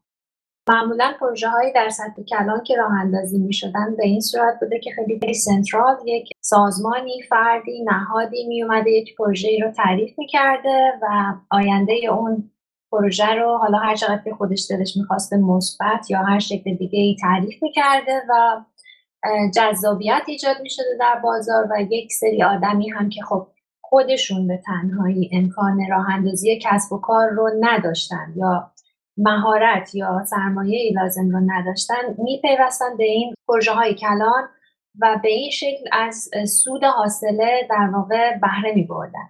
و این وسط اون کسی که این پروژه تعریف و راه اندازی می‌کردم خب این امکان براش پیش میومده که بتونه ایدهش رو در واقع به کار ببره حالا اگر خیلی مثبت بود و اون پروژه در نهایت راه اندازی می‌شد یک سودی هم به مردم می‌رسید و یک اتفاق مثبتی میافتاد. اگر نه که کلاهبرداری اتفاق میافتاد و تعدادش هم کم نیست همونطور که می‌دونید اما این آیسیو ها این امکان به مردم میده به مردمی که شاید خودشون توانایی راه اندازی کسب و کار ندارن یا سرمایه ندارن یا شبکه اجتماعی بزرگ یا علم این کار رو ندارن بتونن به صورت شفاف و با اطمینان کامل توی یک پروژه‌ای که می‌تونه سود اجتماعی یا اقتصادی برشون داشته باشه شریک بشن ببینن که اون پروژه چطور از چه طریقی توسط چه کسانی و با چه سرمایه ای اجرا میشه. و در نهایت با وجود داشتن احساس همکاری یا داشتن احساس نظارت مستقیم که احساس مفید بودنی که خب باعث جذابیت دوچندان اون پروژه هم می‌تونه باشه. شرکت کنن در این پروژه های کلان سوده و خب استفاده ببرن از اون سود. شاید در دنیای ناامن امروزی که افراد خیلی سخت به هم اعتماد می‌کنن و اگر هم اعتماد کنن معلوم نیستش که نتیجه مثبتی براشون در بر خواهد داشت یا نه. این آی ها و راه اندازی آی ها بتونه راهی باشه واسه اولا مشارکت مردمی در بخش های کلان پروژه هایی که می‌تونه حتی برای خود اون مردم مفید و مثبت باشه. و همچنین بهبود اوضاع اقتصادی حتی. البته این صحبتی که من می‌کنم برای الان نیست. مال وقتی که تعداد زیادی آی وجود داشته باشه با اهداف مثبت. به نظرم اومد پس از شنیدن تمام صحبت های دوستان که به این نکته مثبت برگزاری آی هم اشاره بشه شاید بد نباشه. چون فقط قضیه تکنولوژی یا سرمایه یا کسب درآمد نیست. قطعا بلاکچین و استفاده از بلاکچین تاثیراتی رو هم در سطح اجتماعی و حتی فردی می‌تونه در جامعه داشته باشه در بخش های کلان و گسترده. مرسی بها جان. اتفاقا حالا این پادکست تا اینجا خیلی شاید تکنیکال رفته جلو و بیشتر به بحث واقعا این تکنولوژی از تکنیکال چی هست روش تمرکز داشتیم. ولی اگر دوستانی هستن که از نظر جامعه شناسی از نظر روانشناسی از نظر هر نظری بجز اینکه صرفا یک تکنولوژی کامپیوتری هست. در مورد این مسائل در مورد بلاک چین و هر کوین دیگه یا حتی ایده ای دارن که شاید بتونه در این زمینه پیاده سازی بشه ما خیلی خوشحال میشیم که بیان مطرح کنن حتی تو پادکست حتی خارج از پادکست تو تلگرام و در این مورد صحبت کنیم. چون بحث خیلی جالبی هست و با دید متفاوتی خیلی کارهایی میشه انجام داد که شاید از با دید تکنیکال نشه دید اونو به راحتی. من دید ایشون رو و هدفی که کلا از این تو این ترسیب کردن رو خیلی دوست دارم و به نظرم خب صد درصد این تکنولوژی ها می‌تونه خیلی مفید باشه. ولی از یه طرف شما من فکر می‌کنم چون تفاوتی که سیستم کلا سرمایه گذاری سنتی داره که خب حالا مثلا خب حالا باز توی ایران یه مقدار خیلی فرق می‌کنه. یعنی مثلا من الان توی کره زندگی می‌کنم. شما اگر یه طرح مثلا در یه حد مورد قبولی رو داشته باشی خیلی راحت فاند میشه. یعنی پول می‌ذارن. حالا توی مثلا سیلیکون ولی که ماشاءالله انقدر سرمایه وجود داره فقط دنبال یه آدم میگردن که پولشون رو بزنن روی این.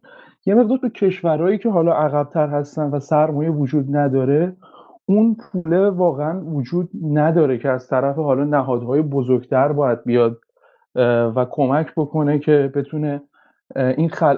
پروژه هایی که حالا کار جدیدی می‌خوان انجام بدن یا اصلا حالا فقط بحث تکنولوژی هم نیست یعنی هر کاری. من حس می‌کنم بحث حالا او این یه بحث بزرگتر از او یعنی این نیستش که او می‌تونه به این قضیه کمک بکنه. من به نظرم یه مقدار مسئله ساختاری تره و باید به ساختار مالی مثلا کشور نگاه بشه که شما چجوری باید پول رو تقسیم بکنی و کجا پول باید سرمایه گذاری بشه کجا نباید بشه. اینکه ما همین جوری هم بیایم این اختیار رو بذاریم دست مردم و بگیم خب هر کسی که سرمایه داره بیاد مثلا پولش رو بذاره روی یه پروژه ای اون هم همچین کمک نمی‌کنه. و من اینو دارم از لحاظ تجربی دارم همین آی ها رو دارم نگاه می‌کنم دارم میگم. چون مردم طبیعتا اصولا پولشون رو می‌خوان بذارن روی چیزی که پولشون رو سریع دو برابر می‌کنه. یعنی دنبال یه سوددهی خیلی سریع هستن.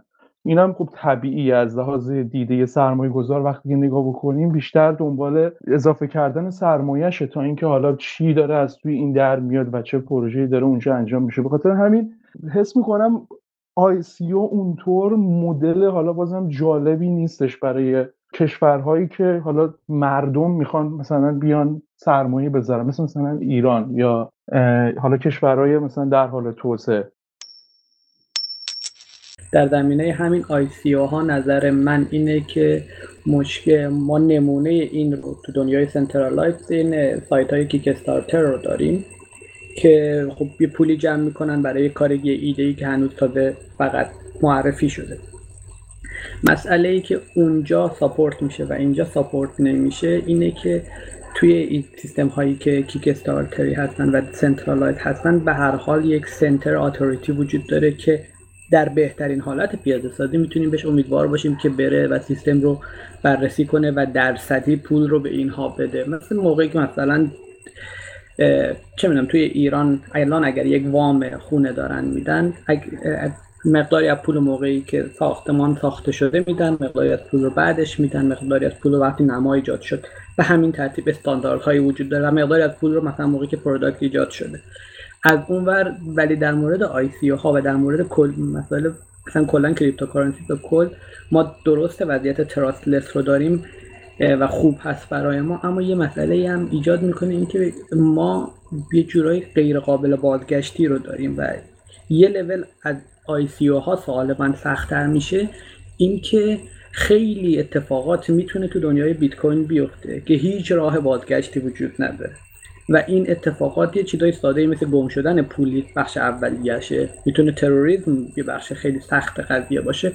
اما به نظرم سوالهایی هستش هنوز بهش فکر نشده که چه downside هایی می‌تونه داشته باشه. یک cryptocurrency حالا این سوالیه که نمی‌دونم چقدر وصل بود به بقیه صحبت های دوستان. من به نظرم خیلی سوال خوبیه و نکته خیلی جالبی رو اشاره کردی شما چون حالا بحث اون اتوریتی یعنی یه سوم شخصی بیاد چک بکنه که آیا واقعا این این پروژه چیزی هست که اصلا مردم بخوان پولشو بزنن یا مردم اینا دارن گول می‌زنن مردم من شخصا آدمی بودم که خب بعد از اینکه حالا با بیت کوین آشنا شدم و اینا گفتم خب همه چیز رو بیاین تراستلس بکنیم بیاین مثلا یه همچین کاری رو انجام بدیم.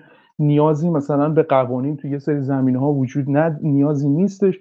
ولی هر چقدر که شخصا دارم اینو بازم از دید خودم ببینم هر چی که بیشتر داره میره جلو وجود داشتن یه سری قوانین رو بیشتر حس می‌کنم. یعنی مثلا همین آی ها وقتی می‌بینم خب هیچ کسی نظارت نمی‌کنه و صرفا مردم همین جوری رو هیچ حسابی میان پولشون رو می‌ذارن روی یه چیزی که اصلا هیچ ارزشی نداره. آخه برای چی باید یه همچین صورت اتفاقی صورت بگیره؟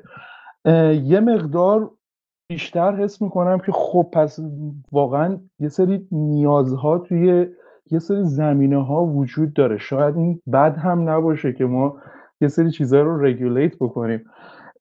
راجع به اون سوالتون که حالا بیت کوین امکان بازگشت وجود نداره من حالا این سوال خیلی فلسفی و خیلی چیزی میشه یعنی خیلی پیچیده ای میشه چون که یه جورایی دست قدرت رو کوتاه می‌کنه از یه سری موارد. یعنی خب همون چیزهایی که عملا میاد میگه که شما به عنوان مثلا یه ایرانی نمی‌تونی پول مثلا حساب باز بکنی یا داری پولشویی می‌کنی صرفا چون که ایرانی هستی. خب همین موارد از دید یک ایرانی خب خیلی بده چون شما رو داره توی مزیره قرار میده. ولی خب شاید از دید یک کسی دیگه توی یک کشور دیگه خب خیلی عامل خوبی بیاد. اینکه خب قانون باید چجوری تعریف بشه یه مقدار سخته و تعریفی که بیت کوین میاد ارائه میده اینه که بیایم اینو decentralize کنیم. بیایم ببینیم کی تصمیم رو بذاریم دست اجماع. یعنی تا اینکه حالا کسی بخواد این کار انجام بده. و, و سوال اصلی به نظرم اینجا این نیستش که حالا آیا این خوبه یا بده. نکته اصلی اینجا اینه که این الان اتفاق افتاده. یعنی نمیشه کاریش کرد. منو یاد اون قضیه گوشی اپل توی San Bernardino توی آمریکا میندازه که اف بی آی می‌خواست این گوشی رو باز بکنه. اپل می‌گفت این encrypt شده ما نمی‌تونیم بازش بکنیم. اینجا دیگه بحثیه که خب تکنولوژی داره جلوی اون سوم شخص اون قدرت رو می‌گیره. حالا اینکه آیا این قضیه خوبه یا بده خودش بحث خیلی بزرگیه. ولی اینکه این تکنولوژی اتفاق افتاده و داره همینجوری میره جلو و اجازه اون سوم شخص ها رو می‌گیره این اینم یه بحثی که خب یعنی کاریش نمیشه کرد اصطلاحا. علت اینکه اینو مطرح کردم حالا فارغ از این قضیه که آره این یه مسئله اتفاق افتاده و نمیشم جلوشو گرفت و کاملا صحیح ما به عنوان کسایی که علاقه‌مند به این تکنولوژی هستیم و advocate می‌کنیم این سیستم رو یک حس خوبی داریم نسبت به این سیستم که این سیستم حالا می‌تونه شروع آزادی بشریت و فلان و فلان باشه. ولی به نظر من یکی از راه های درست نگاه کردن به سیستم اینه که از همون اول بگردیم دنبال مشکلاتی که توی سیستم می‌تونیم ما با, با introduce کردن این سیستم ایجاد کنیم. اگر اون کسی که سیستم centralize بانکی رو ایجاد کرده بود همون اول فکر این قضیه رو می‌کرد. کسی که فکر سیستم دیکتاتوری رو ایجاد کرده همون اول فکر مشکلات ایجاد شده رو بکنه. بعدا آسیب کمتری به اجتماع می‌زنه. در این عرصه دیدیم که قانون در واقع قانون جمع هست ولی روز اولی که اون بلاکچین ایجاد میشه در مورد همون genesis block تعریف میشه خیلی این چیزها رو باید در آینده دید. الان مثلا خیلی این مشکلاتی که سر mining بیت کوین و اینکه centralize داره میشه می‌بینیم اینه که در واقع ساتوشی موقعی که ایده رو ایجاد کرد ایده این بودش که هر کسی رو کامپیوترش با CPU ش داره mine می‌کنه و در واقع این فرایند ایجاد GPU و ASIC و دستگاه هایی که قدرت محاسباتی زیاد دارن و mining farm رو در واقع ندید تو اون دید اولیه خب چیزی بود که واقعا نمی‌شد دید چون واقعا تکنولوژی خب مدل دیگه ای پیشرفت کرد در این زمینه و در واقع اون reward هر block به جای اینکه یک کمکی باشه به کسی که داره node run می‌کنه شد یک راه درآمدزایی. این تغییر رو ایجاد کرد و خب خیلی بحث جالبیه چون همونجور که گفتین اگه کسی که اولین بار بانک مرکزی رو ایجاد کرد یک سری دیدها رو داشت تونست خیلی از مشکلات آینده جلوگیری کنه و خیلی خوبه که اول بشه راجع مشکلات حرف زد ولی خیلیشو نمیشه دید. مخصوصا که وقتی که سیستم تشویقی تو سیستم باشه یعنی سیستم می‌تونه کار کنه واسه خودش برای همیشه ولی شما وقتی سیستم تشویقی اضافه می‌کنین و incentivize می‌کنین که یک کاری انجام بدن user ها که یک پولی بگیرن یا یک reward ی بگیرن این می‌تونه باعث بشه که در طول مدت مردم سعی کنن بیشتر اون ریوارده رو بگیرن تا اینکه به سیستم کمک کنن. و خب اینا در واقع جایی میره که واقعا قابل پیش بینی نیست خیلی از مسائلش. برای خیلی از اینا به نظرم جوابی وجود نداره. یعنی راه حلی حداقل الان وجود نداره که مثلا یه سری کارا رو بتونیم الان فکرش رو بکنیم. یعنی مثلا اگر جدیدی رو درست بکنیم خیلی از مسائل مشکلاتی که الان توی بیت کوین هست میشه مطرح کرد. ولی خب بالا کو راه حلش. یعنی کسی بتونه نظری رو بده یا ایده ای رو بیاره که بتونه رو بهتر بکنه اون خب عملا یه خلاقیتی رو داره اینجا ایجاد می‌کنین خب این راه حله هم چیز خیلی پیچیده ایه که من می‌تونم بگم حداقل از روزی که بیت کوین اومده واقعا خیلی راه حلا کمه یعنی چیزهایی که اضافه شده پروپوزالایی که اومده برای پیشرفت این تکنولوژی یا کارهایی که میشه انجام داد در مقایسه با مثلا کاری که همون اول ساتوشی کرده خیلی ناچیزه. با تمام این آلت کوین و همه این پولی که وارد این مارکت شده هرچند داره پیشرفت می‌کنه. یعنی داریم کارهای جالبی رو انجام میدیم پروژه های قشنگی داره راه میشه. ولی می‌خوام بگم از روز اول حتی اگر مشکلات رو هم دید نمیشه همه راه رو داد. این یه مسئله پیچیده واقعا. و همونطور که شاهنگار یه سری مشکلات هم که اصلا نمیشه دید. یعنی طرف همون اول ساتوشی خب مثلا یه سری موارد رو در واقع در نظر نگرفت. یه سری اصلا bug ای خیلی جالب وجود داره. اصلا خود همین یه مگابایت block ی که خب شد یه بحث جدی که الان هستش ساتوشی همین جوری اینو گذاشت که spamming و اینا صورت نگیره. یعنی اون اول کسی فکر نمی‌کرد این یه مگابایت block size limit مثلا به یه همچی بحث سیاسی تو بیت کوین تبدیل شه. البته من توی paper خوندم که یک مگابایت یعنی کاملا random انتخاب نشده. البته فکر کنم توی paper در واقع چیزی راجع به یه مگابایت نبود. بعدا توی Bitcointalk راجع بهش حرف زدن. البته فکر کنم اگه اشتباه نکنم. ولی در واقع حالا یک مگابایت هم یه دلایلی داشت. دلیلش اینه بودش که block ها تو شبکه باید پخش بشن و خب ظرفیت جابجایی شبکه در یه حدی بود. بعدا متفاوت شد و خب الان هم می‌بینیم که بیشتر تو چین در واقع خیلی تمرکز mining داریم. در واقع پیش بینی نمی‌شد یک مگابایت من مطمئنم توی paper اشاره نشده. یک مگابایت اولش هم توی کد نبود. حتی commit توی Git هم هستش که این کد یه مگابایت اضافه شد. که دلایل خیلی منطقی داره. یعنی این یک مگابایت رو مثلا باید میذاشتن. ولی من نکته که از می‌خواستم بگم اینه که خیلی از کارها رو نمیشه عواقبش رو پیش بینی کرد و از همون اول خب خیلی سخته اینکه بتونیم یه سیستم کاملا پرفکت درست بکنیم که همه مشکلات رو حل بتونه بکنه. همچین چیزی وجود نداره نه کاملا صحیح می‌فهمید من فقط صرفا می‌خواستم بگم که اینکه ما می‌دونیم که نمیشه همه چیز رو پیش بینی کرد نباید ما رو از این باز بداره که بهش فکر کنیم که چه مشکلاتی رو می‌تونیم ایجاد کنیم. و به نظر این بحث های فلسفیه که ما داریم می‌کنیم الان یعنی در این مورد بحثاییه که شروع جرقه های بیت کوین بوده از زمان سایفر پانک و قبل از اونها. در درصد. بله. همین بحثایی که داریم می‌کنیم خودش نشون میده که ما الان یک تعدادی آدم هست فکر کنم الان 20 نفر این چنل رو رسیدیم به محدودیتش. و همین بحثاست که می‌تونه حتی خیلی این مشکلاتی که هر نفر انفرادی نمی‌تونه ببینه در این بحث و این دیدهای متفاوت می‌تونیم ببینیم. و حالا فعلا می‌تونیم راجبه صحبت کنیم و شاید راه حل بالقوه پیدا کنیم. ولی حالا اینکه اون راه حل واقعا اون مشکل حل کنه یا مشکلات دیگه ایجاد کنه یا نکنه رو باید در عمل دید و ادامه داد. در ارتباط با آی سی ها همونطور که دوستان میفرمایند واقعا خیلی زیاد شده و به تناسب اینکه چقدر هم بیشتر میشه مخاطراتش هم خیلی داره بیشتر میشه. این که میفرمایید در واقع اصلا پارتی یک جوری در واقع نقض قرض هست در حوزه بلاکچین کاملا میشه در واقع این رو برای شریک خیلی زیادی پیدا کرد. اما این ترد پارتی می‌تونه خود کامیونیتی در واقع این افرادی باشن که در این حوزه فعال هستن. یعنی من هنوز که هنوز واقعا ندیدم که این کامیونیتی بخواد اخلاق حرفه‌ای راجع به موضوع تدوین کرده باشه. تونسته باشه حداقل یک رصد کاملی بکنه و شاخصه های مرتبط با این موضوع رو معرفی کرده باشه. بحث انگیزه مشارکت هم من راستش رو بخواید احساسم بر اینه که غالب افرادی که در ها شرکت می‌کنن و انگیزه کسب سود و منفعت هستن. حالا صرفا تریدرها نیستن که میرن اونجا به شکل که مثلا حالا امروز فردن دو ساتوشی یا مثلا پنجاه ساتوشی یک توکنی رو بخرن و بعد بیان ده برابر یا پنج برابر بفروشن.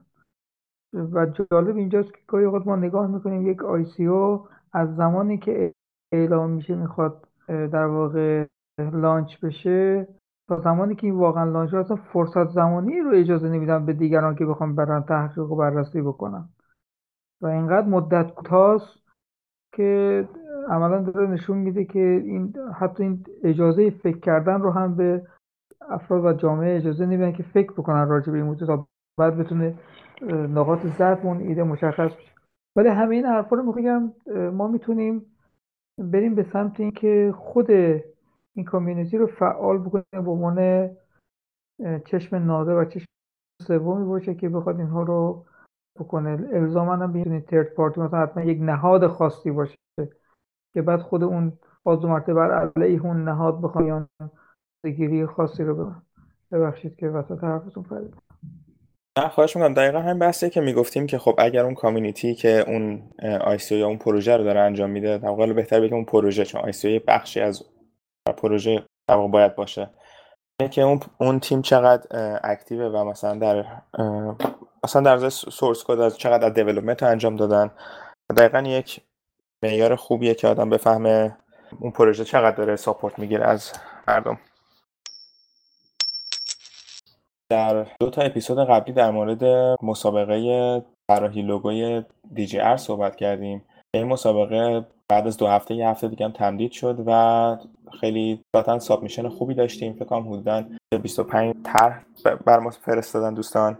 و فقط اینجا می‌خواستم بگم که در واقع آقای حمید حمیدی برنده مسابقه شدن که لوگوشو در زن جدید دی جی ارز خواهیم دین و برنده 100 دلار بیت کوین شدن. و حالا ما مسابقه دیگه در آینده خواهیم داشت که حالا اعلام خواهیم کرد و خیلی واقعا از همه دوستانی که طرح کردن تشکر می‌کنیم. طولانی شده نمی‌دونم اگه گزارش بازار کوتاهی هم داشته باشیم. با اتفاقاتی که توی بازار افتاده حالا دیگه خیلی نظر جلب شده مخصوصا افزایش قیمت بیت کوین و از اون طرف می‌تونیم بگیم بعضا کاهش سرمایه trader ها حتی. منتها از زمانی که آخرین گزارش بازار رو داشتیم chart Bitfinex الان جلو بازه و از روی همون رو follow می‌کنیم قیمت بازار رو. از حدود دهم این ماه قیمت بیت کوین حدود یادش بخیر 1700 دلار بود و موقعی که به 1800 دلار رسید ما پیش بینی می‌کردیم که قیمت بیت کوین تا 2090 دلار رشد داشته باشه یعنی یه رشد منطقی داشته باشه. منتها بعد دیدیم که قیمت بیت کوین وارد یه رادیه بی سابقه شد تا حدود روی کوین تا 2700 دلار حداقل رشد کرد. از این لحاظ میگم بی سابقه کلا رشد قیمت بیت کوین همیشه بی سابقه بوده به دلیل اینکه بیت کوین عملا قیمتش سابقه خاصی نداره نسبت به بازار جهانی دیگه. برای همین داخلش رشد طبیعیه. منتها باید ببینید که این رشد به چه صورت می‌خواد باشه. ببینید اگر یک سهمی یا قیمت یک کوینی وارد رالی بشه رالی اصطلاحا یعنی که کلا قیمت افزایشی باشه در بازه زمانی خیلی کوتاه این زیاد خوب نیست. یه مثال بزنم شما فرض بکنید که قرار یک ساختمان ده طبقه بسازید و به جای اینکه یک سال صرف بکنید که این ساختمان رو به طبقه دهم برسونید توی ده روز این کار رو بکنید. یعنی عملا با فشار خیلی زیاد با استفاده از متریال خیلی ضعیف و اصلا سنبل کردن و خیلی سریع طبقات رو زدن رفتن بالا شما ساختمون رو در نهایت به ده طبقه میرسونید و وقتی که باری روی این ساختمون گذاشته بشه خب این ساختمون تحمل نخواهد کرد. و بلا فاصله ریزشی خواهد بود و هر آنچه که حالا با خودش حالا داخل خودش داره و بین می‌بره. برای همین بهتره که وقتی قرار سهمی رشد بکنه اصطلاحا های خودش رو داشته باشه و خیلی آرام و پیوسته با توجه به سرعت قبلیش رشد بکنه. پله با پله حالا مثل قیمت بیت کوین که حالا تو این 4 5 سال اخیر آرام و آرام رشد کرده بود و ما دیدیم که مقاومت های خیلی قوی داشت بیت کوین و مقاومت ها به راحتی شکسته نمی‌شدن. این rally آخری که داشتیم دقیقا شبیه همین مثالی بود که خدمتتون عرض کردم. از طرفی خب ما بحث آلت کوین ها هم رو داریم. کسانی که تو این rally بودن یا تو این rally ها بودن کسی که حالا بیت کوین داشته از قبل خب بیت کوین گران شده. پس با این بیت کوین گرون می‌تونه به عنوان مثال عرض می‌کنم دو برابر قبل اتریوم بخره. پس چرا این کارو نکنه میره با اون مقدار بیت کوین دو برابر اتریوم می‌خره و بازار اتریوم رو هم تکون میده و بازار اتریوم هم افزایشی میشه همزمان با قیمت بیت کوین اینا مثال هست فقط که دارم عرض می‌کنم خدمتتون. وقتی که rally بیت کوین تمام بشه به دلیل اینکه آلت کوین ها یه مقداری از اعتبار قیمتیشون و ارزش قیمتیشون رو به واسطه قیمت بیت کوین گرفتن یعنی اون trader ها یا اون کسایی که بیت کوین داشتن پول زیادی داشتن و این پول رو وارد بازار اتریوم کردن با ریزش بیت کوین قطعا اون کسایی که اتریوم رو خریدن از اون بازار خارج میشن. میگن خیلی خوب پس ما اینجا سودمون رو کردیم پس میایم از این بازار خارج بشیم. حالا اونا کجا می‌تونن سرمایه هاشون برن؟ روی کوین دیگه؟ روی خود بیت کوین ترجیح میدن این کارو نکنن و سرمایهشون رو تبدیل به ارزهای فیات بکنن مثل دلار. پس اون پول از اتریوم خارج میشه وارد بیت کوین نمیشه چون بیت کوین عملا داره سقوط می‌کنه و تبدیل به دلار میشه. پس توی بازار شاهد این هستیم که هم آلت کوین ها سقوط می‌کنن و هم بیت کوین سقوط می‌کنه. و خیلی از تریدرها به لحاظ کپیتالی هم به لحاظ حالا کپیتالشون اگه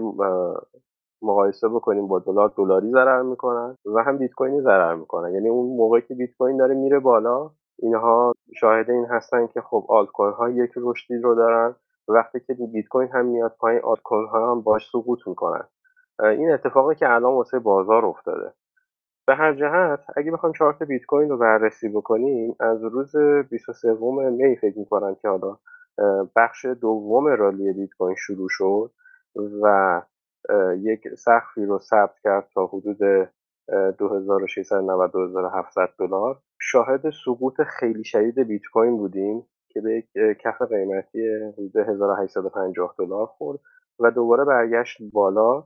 یک سقف جدید پیدا کرد 2200 دلار و این نوسان همچنان ادامه داد اما با توجه به این قیمت ریزشی یعنی از قله اگه بخوام در نظر بگیریم تا کف ما شاهد واگرایی هستیم. برای کسایی که حالا با ترید آشنا نیستن می‌بینیم که قدرت نزولی بیت کوین داره کمتر و کمتر میشه و این پتانسیل رو داره که دوباره به رشد خودش ادامه بده.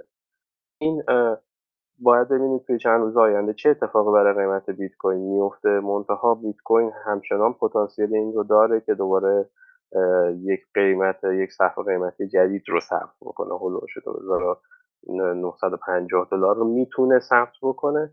منتها بهترین شرایط همون چیزی که خدمتتون عرض کردم که این روند افزایشی خیلی آرام اتفاق بیفته زیر ساختها درست باشه. مقاومت های خوبی این کوین به لحاظ دلاری و به لحاظ فیات داشته باشه. که هم ارزش این کوین حفظ بشه و هم ارزش آلت کوین ها و کلا ارزش بازار. این بازار خیلی بازار پر ریسک و قابل تغییریه. دلیلش هم تنها اینه که بازار همچنان بازار کوچیکی نسبت به بازار جهانی و خیلی کسایی هستن که عملا دارن بازارگردانی می‌کنن تو این بازار با میزان سرمایه‌ای که دارن. اینها تمام این صحبت هایی که شد نظرات شخصی من دوستان اگر می‌خوام وارد بشن یا وارد سرمایه گذاری بشن یا حتی وارد آی ها بشن باید خودشون تحقیق بکنن و تصمیم بگیرن. بکنم شاید در خدمت. ممنون احسان جان. خیلی بحث خوبی بود امروز. حالا سعی می‌کنیم در جلسه های آینده خیلی مسائل جامعه شناسی این بلاکچین رو مطرح کنیم که دوستان غیر تکنیکال هم در با این مفهوم آشناشن حالا ما در در مورد مسابقه لوگو هم صحبت کردیم. حالا هفته آینده مسابقه دیگه خواهیم داشت که در سایت و گروه تلگرام اعلام می‌کنیم و خوشحال میشیم که همه دوستان شرکت کنن. حالا بجز طراحی لوگو احتمالاً دیگه در آینده خواهیم داشت که اعلام خواهیم کرد. مرسی از همه. خدا نگهدار.